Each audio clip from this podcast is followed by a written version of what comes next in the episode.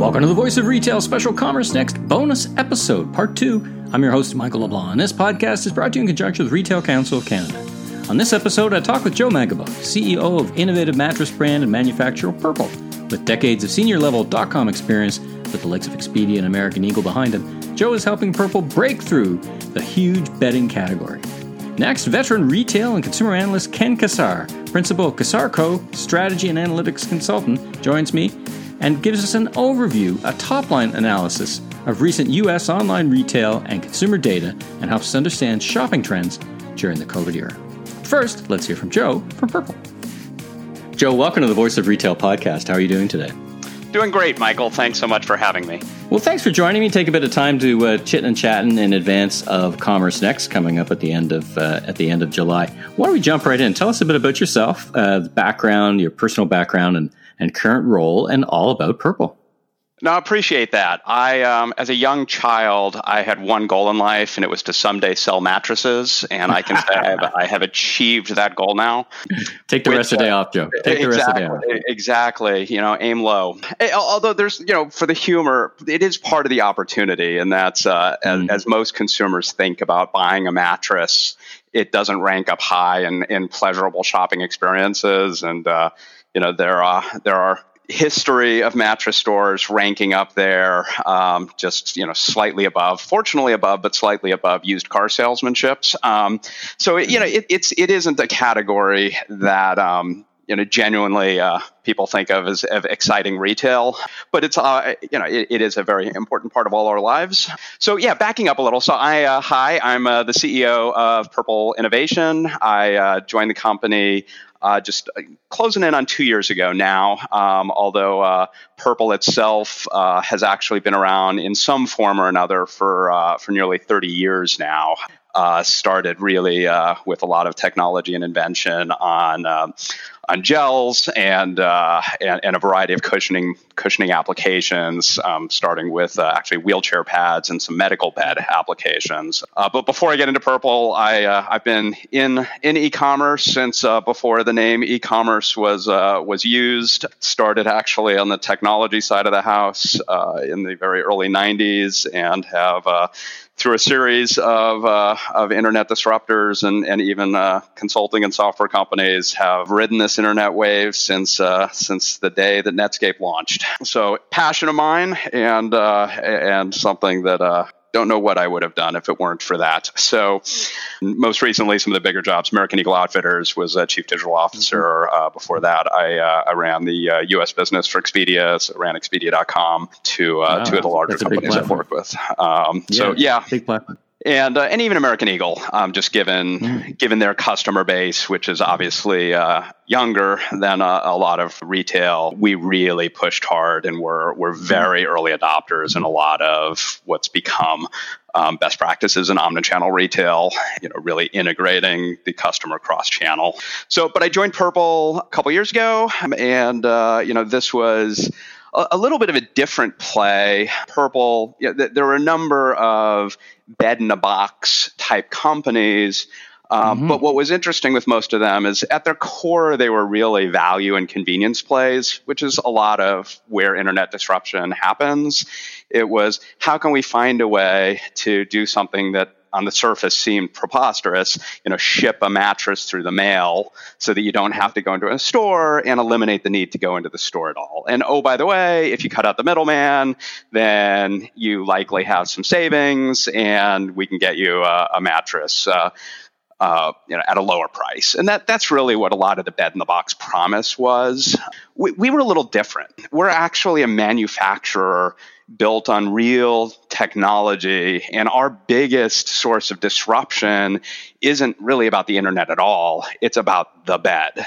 So mm-hmm. while I'd say everyone else was looking for a better way to buy a bed, our entire mission was to create a better bed. It's interesting that there's been very little advancement in this category for decades. Um, memory foam, which became a significant change in thinking about what a mattress could feel like and how it could perform, was launched over 30 years ago um, yeah, adjustable air mattresses uh, where you can inflate or deflate uh, a, an air bladder inside the mattress.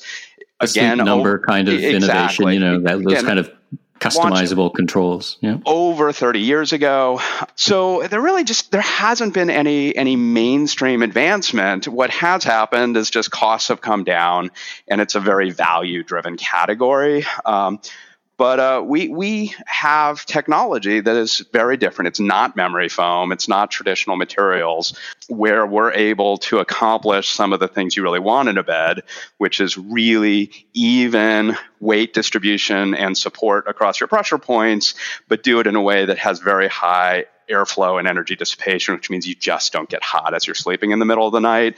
And it's things memory foam can't do. So all the benefits without any of the downsides. And to do that, we are a manufacturer. We have now over 1,100 employees.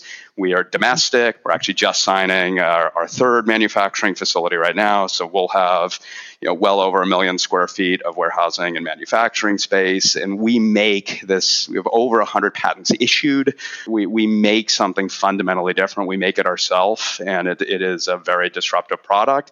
The internet allowed us to scale much, much faster than we would have 30 years ago um, and has allowed us to get access and reach to the customer and help educate. But uh, it, you know, at our core, it's really all about the product. It's it's been a I think it's actually a really interesting category because there's been in some ways a fair bit of disruption, in some ways just a lot of noise, but there's no question a lot more people paying attention to the category. You know, the ownership of of sleep from the as you say from the box mattresses, and and I actually had the opportunity to interview. Um, uh, the founder of Eight Sleep, which is introducing technology to sleep, kind of a different approach. So I actually find it a pretty interesting category. And as you said, you know, from the beginning, everyone it's something everyone's buying, and it was kind of a sleepy excuse the pun, kind of category for for many years.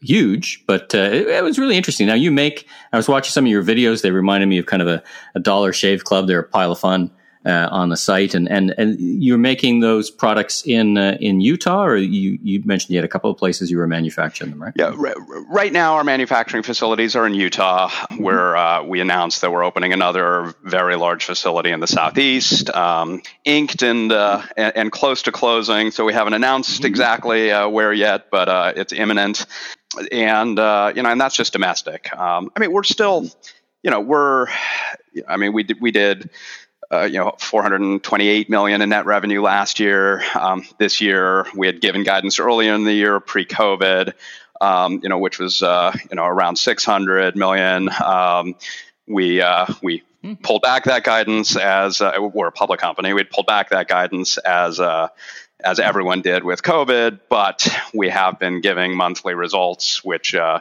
have been fairly extraordinary for us. So I mean, we're you know we're a pretty significant player, growing pretty quickly. But what's amazing is it's just mattresses alone domestically is a sixteen billion dollar category. Yeah, yeah, it's a, it's a mammoth category. It's a mammoth so category. we're you know despite all this success we're having, we're still really you know less than four percent of the category.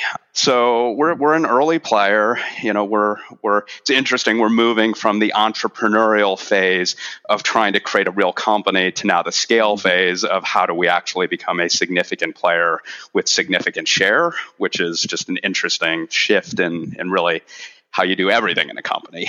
Um, but we're still relatively small. Let me pick up on the segue. You talked about um, you know the beginning of the years as the COVID crisis began, pulled back some guidance. And so my next question, the one I'm asking everyone, is based on what you've been, what you've learned, what you've experienced, uh, how you are thinking ahead in in what is the COVID era. It's not uh, it's not months. It's probably years by the time, in one way, shape, or form, this all winds up. What's your advice and how are you thinking uh, to the retailers? Two stops and one start, or sorry, two starts and one stop. Uh, in other words, start doing these two things and stop doing this. And again, based on you know the past you know 14, 18 weeks and what you anticipate uh, retail will be like uh, in the next you know 18, 24 months. Yeah, I, uh, I mean, my crystal ball's no better than anyone else's. It seems like every time we think we've got this figured out, something else changes. We've got our own brick and mortar showrooms in mm. California, which, uh, as of last night, uh, one of them was shut down. The whole mall was closed. Um, so here we go again. Yeah, I, would say a, a few things. One, I think when there's a lot of uncertainty and a lot of change and consumer confusion, partner confusion, employee confusion, I think the first thing you got to start doing is at whatever level you're communicating, you got to ramp it up. I mean, there's never a time that it's more important to over communicate and and that's like up and down the line. I mean what and how you're saying to your customers. A lot of if you do have a business that has demand right now you're likely being pressured. I mean everyone's planning went out the window whether mm. it's buys or, or manufacturing or inventory or, or demand planning, it, it, all changed. I think being very, very transparent with your customers on managing expectations and what's going on as a company and your employees and your channel partners and, and up and down the line, I, I just, I think you can't communicate enough right now, which, by the way, creates opportunity to foster loyalty and brand connection and authenticity. Right. There's a lot of good that right. comes from it, even if what you have to say may not be what people want to hear. Um, mm-hmm. But uh, but I, I, think building some uh, some credibility that uh, you know you you say what you do you do what you say and everyone knows what's going on. It's really critical right now. So that would be my first start. Um, know, my second is um, online businesses have done very well in general because of covid um, as consumers have been unable or unwilling to get to brick and mortar stores during this time period um, there's actually been there's been a lot of discussion about this but there's a lot of unlock and discretionary spend. If you're not taking your vacations, you're not traveling, you're not doing expensive out of the home entertainment and sporting events and shows and other things and even even dining out. You may be doing more takeout, but you're not dining out the way you were. Um, so there's actually more discretionary spend. And for home related categories, I mean, there's significant increase in focus on home. So there's been this big, almost seismic shift online in, in general and, and, very much in certain categories, um, which you know, the temptation would be just do more of the same. I, I actually, my other start is I, I, don't think there's ever been a better time to rethink what e commerce looks like. Mm-hmm. Because the challenge is, while there's more demand online, I think in an omnichannel world, it's easy to forget how important the role of brick and mortar is and uh, uh, you know, especially if you're selling physical goods. If brick and mortar is less part of the consumer's consideration and buying cycle, how do you rethink replicating or coming up with uh, with proxies for that online um, is going to become more and more important. And I, I think you've really got to just online e-commerce has become kind of boilerplate. Everyone everyone looks the same, everyone follows the same templates, everyone follows the same design patterns. And I'm not sure that makes sense in a world especially as you get into considered purchases or uh, you know more physical goods that that just works um, mm-hmm. in a mm-hmm. world that you've you have far less access to brick and mortar so that, w- that would be my other start for for a stop um, i you know this is this is you know maybe a little bit of a cop out but uh, I, i'd say stop thinking that brick and mortar is is dying um, mm-hmm. I, I, I think in the same way COVID 19 has likely significantly accelerated some shifts online. I think it's also going to significantly accelerate the role of brick and mortar and and how brick and mortar uh, what what great brick and mortar looks like. I'm very bullish on brick and mortar for a very long period of time. I, I, think consumers want to engage with human beings and engage with the social aspects of brick and mortar and touch and feel and experience product and expertise around it. Um, but I think increasingly it's going to be less transactional and more experiential, which we've been hearing for years. It's just yeah. now more than ever. I, I think uh, that role and how you think about really putting the customer through the uh, the physical journey, um, especially you know, cleanliness and safety and mm. focusing on the customer experience. It's I mean a lot of things that used to be sort of like gee that'd be nice are now suddenly requirements. They're the baseline now and yeah. uh, you know it's so it's going to change but I, I think it's worth investment and i think to just write it off would also be a mistake. All right. Last uh, last question. You are on the stage speaking at commerce uh, next and uh, in the virtual summit. What are you going to be talking about? You, are you on a panel or are you keynoting? What are you doing? I, am not on a panel. I, I, I, guess they'd call it a keynote. I'm not, I'm not entirely sure in a all virtual session what a keynote is but i guess it means I, I don't have to share the screen with anyone else. you own the screen. Um, that's right. that, that's screen right. real estate. It's all about the, screen you get to stare at me, and that's it. um, a, a, keynote, I suppose. And uh, yeah, we're. Um, I mean, these are short, quick sessions, but we're really going to talk about just the incredible journey Purple has gone through, both you know from inception five years ago to where we are today, um, as well as how we've navigated through COVID and some of the opportunities that's created for us um, including giving back, a creation of relief beds and uh, and face masks and so forth. Um, you know what that has has really resulted for our company. So uh, should be a, a, fun little view into the world of uh, next generation mattress manufacturing. Fantastic. Well, well, Joe, thanks for joining me on the Voice of Retail. Look forward to uh, to watching you on the big screen, so to speak, uh, July 28th, 29th. I do thank you for being and joining me on the Voice of Retail, and wish you have a uh, a good and safe uh, week. And, and uh, again, looking forward to see you at uh, Commerce Next in July. Appreciate your time, Michael. Thanks so much for having me.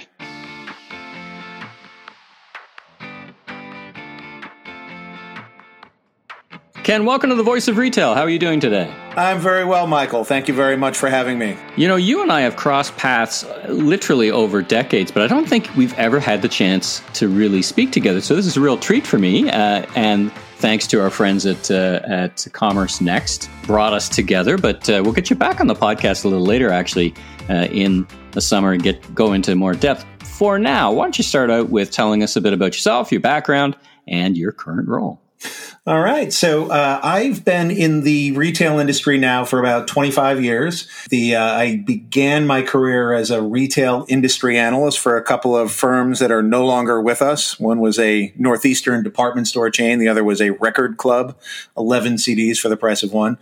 Uh, and um, and, uh, and then I spent I spent some time as an industry analyst for a company called Jupiter Research, where we really looked at the impact of internet on uh, the world. I focused on retail. Um, and then I spent uh, the 15 years after that at uh, various measurement firms, uh, principally Nielsen. I spent 10 years there, uh, and then at a company called Slice, um, where we were measuring what people were doing online uh, and, uh, really trying to unpack the, the evolving behavior that we were that we were seeing um, by trying to measure it, which which I always felt was very important. there, there was a in the online space. There's always sort of been a, a shortage of data to understand what's happening, and I've always been excited as I've been able to kind of break break open new ways to see the consumer and what the consumer is doing. And what what are you doing now? You're on your own. You're not with a. What do you do today? Yeah, I started up my own uh, consultancy in May uh, called CassarCo Strategy and Analytics, and, um, we do two things. Uh, first, uh, we do consulting projects for retailers, brands, technology providers, and data providers to the retail industry, um, and we also bring to market non-traditional forms of measurement. Uh, after having worked uh, for a, a, while with kind of the traditional ways that the consumer was measured. Um, I, uh, I, have really been kind of consumed over the past six or so years with finding um, new ways to do that, new ways to understand uh, the consumer and what and uh, and what the consumer is doing. Um, and so, uh, so at CassarCo, uh, we're working with a variety of firms in order to take their data, productize it, bring it to retailers in a way that will be uh, relevant and hopefully actionable to them. Well, you're speaking coming up next week, coming up very soon at uh, Commerce Next. Now, for my other interviews, I've been asking them two starts and one stop, uh, including on on this episode. But for us, I think I'm going to ask you something different. And and you're presenting lots of data as as we would expect. So, can you give me a kind of the high level observations or insights that you've seen of what retail looks like uh, so far in in the COVID era, and uh, perhaps how you think any of those might uh, reverberate as we kind of walk through whatever whatever the COVID era looks like, uh, you know, 12, 14, 18, 24 months, who knows? But give, give us a top line uh, summary of, of what you've observed. All right, that sounds good. And um, yeah, and I have been pouring through a lot of data over the uh, over the past uh, over the past few weeks. Um, and um, and there is um, and there really is some very good data out there in the United States. The U.S. Census Bureau puts out monthly trade um, estimates um, that allow us to understand uh, what consumers are buying and the types of retailers they're buying from. Um, uh, we uh, I'm also partnered with a company uh, called Affinity Solutions that has 90 million credit cards, uh, where they're able to track all spending by consumers on that. And so we've been diving deep into that data. And working with Commerce Next, we also ran a survey of a thousand of a thousand consumers, uh, uh, really trying to understand their attitudes and their motivations around shopping. And that was a survey in partnership with BizRate. So we have three really meaty sets of data that I think will collectively give us a, a kind of an interesting view into what the uh, what the consumer is up to today and what uh, and what she's thinking. Take us through it. What are the top uh, top observations that uh, you've been working? You know, you've been working hard trying to take what you do best, which is take a massive amount of data and kind of draw some insights from it that, that don't send us down some kind of rabbit hole that that actually bring uh, some idea to the listeners and to retailers? The so first of all, you know the the, the finding that had really kind of struck me um, is that despite a lot of bleak news um, that uh, that we've been picking up really since March, um, when um, uh, at least in the United States, uh, we really were kind of compelled to shut down the economy. The um, the news has been getting significantly better. And uh, and I believe that there is money that is up for grabs between March and May in um, the United States, um, we saw about 104 billion dollars in retail spending um, basically disappear. The uh, there were some categories where spending dropped significantly. We saw a drop over that three month period: 44 billion dollars in spending on gas, 90 billion dollars in spending at restaurants, 28 billion dollars in non essential retail. We also saw some increases. Uh, we were spending a lot more um, on home related items and in grocery stores as well. But that hit was a very, very significant one. However, when we fast forward to June, June 2020 retail spending was basically flat to June 2019. And that was a significant improvement from what we saw in March and especially what we saw in April. Um, yeah. That's become a little bit lost in the mix because a lot of the commentary that we've seen about the trade numbers that have come out have been focused on month to month comparisons. So April relative to March, May relative to June. But when we compare June to last June, we see a very different story, and I think it gives us some uh, some cause for optimism. You know, at the, at the high level, you look at those numbers, and I know the media and all of us as well. You know, we think about our colleagues at retailers who've gone into protection, and that kind of takes over the headlines. But I, I think what you're reflecting is is what I've called this this giant circuit breaker on consumer habits. Like they're just they're they're back to spending, but they're not spending in in the way they were before. Yeah, yeah, and um, and th- there are certain categories, uh, apparel, for example, um, more than any other category has been decimated. Um, apparel, reta- apparel, and footwear retailers in the U.S. lost forty nine billion dollars in sales between uh, March and June, and um, and unfortunately, given the seasonal nature of the apparel business, some of that yeah. is revenue that's just not going to come back. Um, but we're also finding that there's pent up demand in some of those categories. So in the survey that Commerce Next and BizRate ran, um, by the way, this was in the first week of July 2020, we asked consumers about categories that they had not been buying because they weren't able to go to stores um, that they that they're eager to get back to, really trying to get at pent up demand, and um, and the top category cited was apparel by thirty seven percent of mm. respondents. Um, furniture and home improvement was cited by twenty eight percent. Health and beauty more on the beauty side, I'm guessing, yeah. um, uh, was uh, was the third category with the most pent up demand. Um, so the uh, so consumers have dollars that they're ready to spend. They're waiting for the uh, for the right opportunity.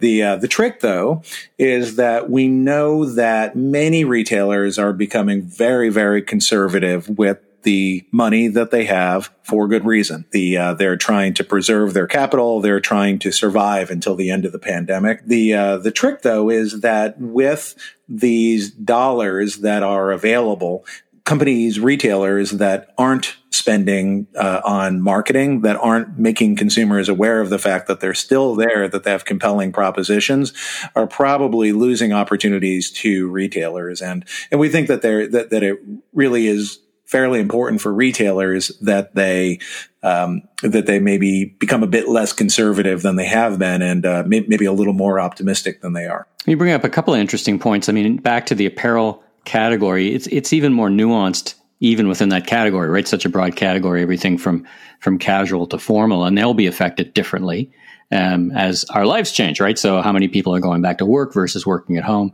and uh, you know these these things are just going to impact different um, uh, different categories differently, even within them. And that last point's interesting, you know, around around retailers being conservative. I, I talked to many who were focused, particularly in the early days um, of the COVID crisis, on on liquidity you know, let's, we don't know what's coming. So let's just start banking dollars. And it's interesting you're saying that there's probably, as you say, there's money on the table, discretionary income on the table to be had, and uh, the, how to calibrate how to spend to go after that money yeah. in the appropriate ways, right? That's yeah, interesting. Absolutely. What have you, what have you learned about online? We've seen this massive shift to, uh, to online, this kind of, you know, great acceleration of, of people either because they had to or because uh, they felt like they wanted to or they tried it and wow, this really works well. This this move to e-commerce certainly not a new trend. Uh, it's been happening for the, our entire careers basically since the late 90s. But did you see uh, one of the questions outstanding is the, the, the water line went high in terms of demand, but the thinking is as stores open, that water line is going to recede, probably not to where it was before. What's your data telling you? Yeah, the and that, and I think I think that is really one of the most important questions that retailers have to wrestle with right now. The uh, we've seen many retailers scramble to uh, to develop certain types of e-commerce functionality, like curbside pickup or online app ordering, for example. In many cases, they haven't made sustained or sustainable investments um, that, uh, that that will get them through anything other than a crisis.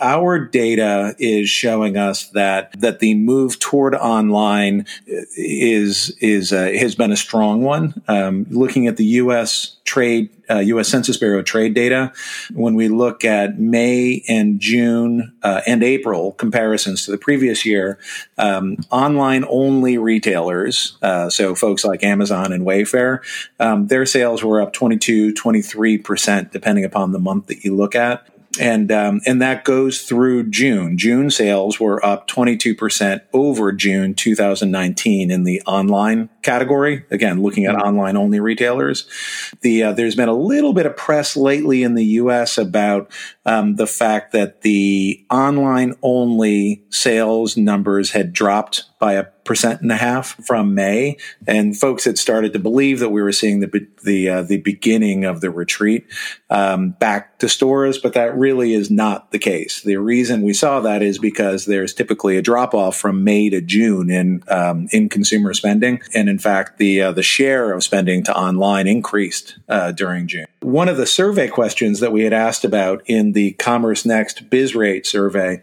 um, was for consumers that had shopped online uh, and uh, and specifically whose habits had changed, their, their, online shopping habits had changed during the COVID period. We uh, fifty three percent of the folks that we surveyed really said that they, that that COVID caused no impact on their levels of spending and how much they're spending. But 38% of people told us that they um, that they spent more, um, and that that was a net positive experience. Uh, so those are hmm. positive online experiences. Only 9% of people in that survey said that they were compelled to shop more online during COVID, um, and that was a negative experience. So um, despite some of the bumps in the road that retailers have experienced as they've tried to catch up with what's necessary, uh, it seems to have had a uh, it seems to have had a very positive impact. And then the other part of that is the store part of the equation, and um, and we're seeing that as we get farther into COVID and as we understand the transmission of the uh, of COVID, we are starting to see consumers becoming more comfortable going into stores. Uh, in fact, uh, in the last read that we had, and this is through the um, uh, the Commerce Next BizRate survey, 54% of consumers said that they were either very or somewhat comfortable in store. 18% were very. So there's still a degree of comfort despite the fact that consumers are getting more comfortable uh, going into stores, um, and um, and so uh, at least through the duration of COVID, um, it seems likely to us that the levels of online spending that we're that we're seeing are going to um, are, are, are are not going to subside. Well, uh, you know, you've given us such a great, quick overview and an introduction. You'll be on the stage, uh, the virtual stage, of course, uh, next week, um, and with a lot more data, I'm sure, to present. So this has been a great kind of top level introduction, and uh, I know I'm keen on tuning in on the 28th and 29th. Which uh, which day and what what time are you on uh, next week? I'll be on the uh, the afternoon uh, of uh, Tuesday, the the twenty eighth, um, around uh, one thirty or so, I believe. Um, and uh, this this will be fun. I am tackling the the consumer with the da- all the data that we have from the consumer, and then uh, Sucharita Mulpuru from oh, I'm sorry, Kodali. I yeah. I just went back ten years in time. I think uh, Sul- yeah. Sucharita will um, be looking at the the perspective from from merchants. So it'll be a good uh, data research driven one two punch. We hope. Well, it's a great uh, dynamic duo. Sucharita's been on the podcast several times, and uh, thank you for being on this podcast. We'll get you back on a little later for a longer interview. Now, just last question: If folks want to learn more about you or your the work you do, where do they go? Uh, at this point, they should drop an email to ken at cassarco.com. Uh, we will have a website uh, that is in process right now that, if all goes well, will be up and running by next week. Right at the moment. Well, listen, Ken, thanks for being on the Voice of Retail. Really appreciate your time. And, and again, looking forward to seeing the longer presentation and, and the richer data next week. Okay. Thanks a lot, Michael. Thanks to Joe and Ken for being my guests on this special bonus episode. Be sure to visit commercenext.com and register for Commerce Next Virtual Summit taking place on July 28th, and you'll hear more from both of these great speakers. Tune in each and every week as I interview the most interesting people in retail. You can subscribe to the Voice of Retail on Apple, Spotify, your favorite podcast platform. Please rate and review, and be sure and recommend to a friend or colleague in the retail industry. I'm Michael LeBlanc, founder and president of M.E. LeBlanc Company Inc. You can learn more about me on www.meleblanc.co or, of course, on LinkedIn. Until next time, have a safe week.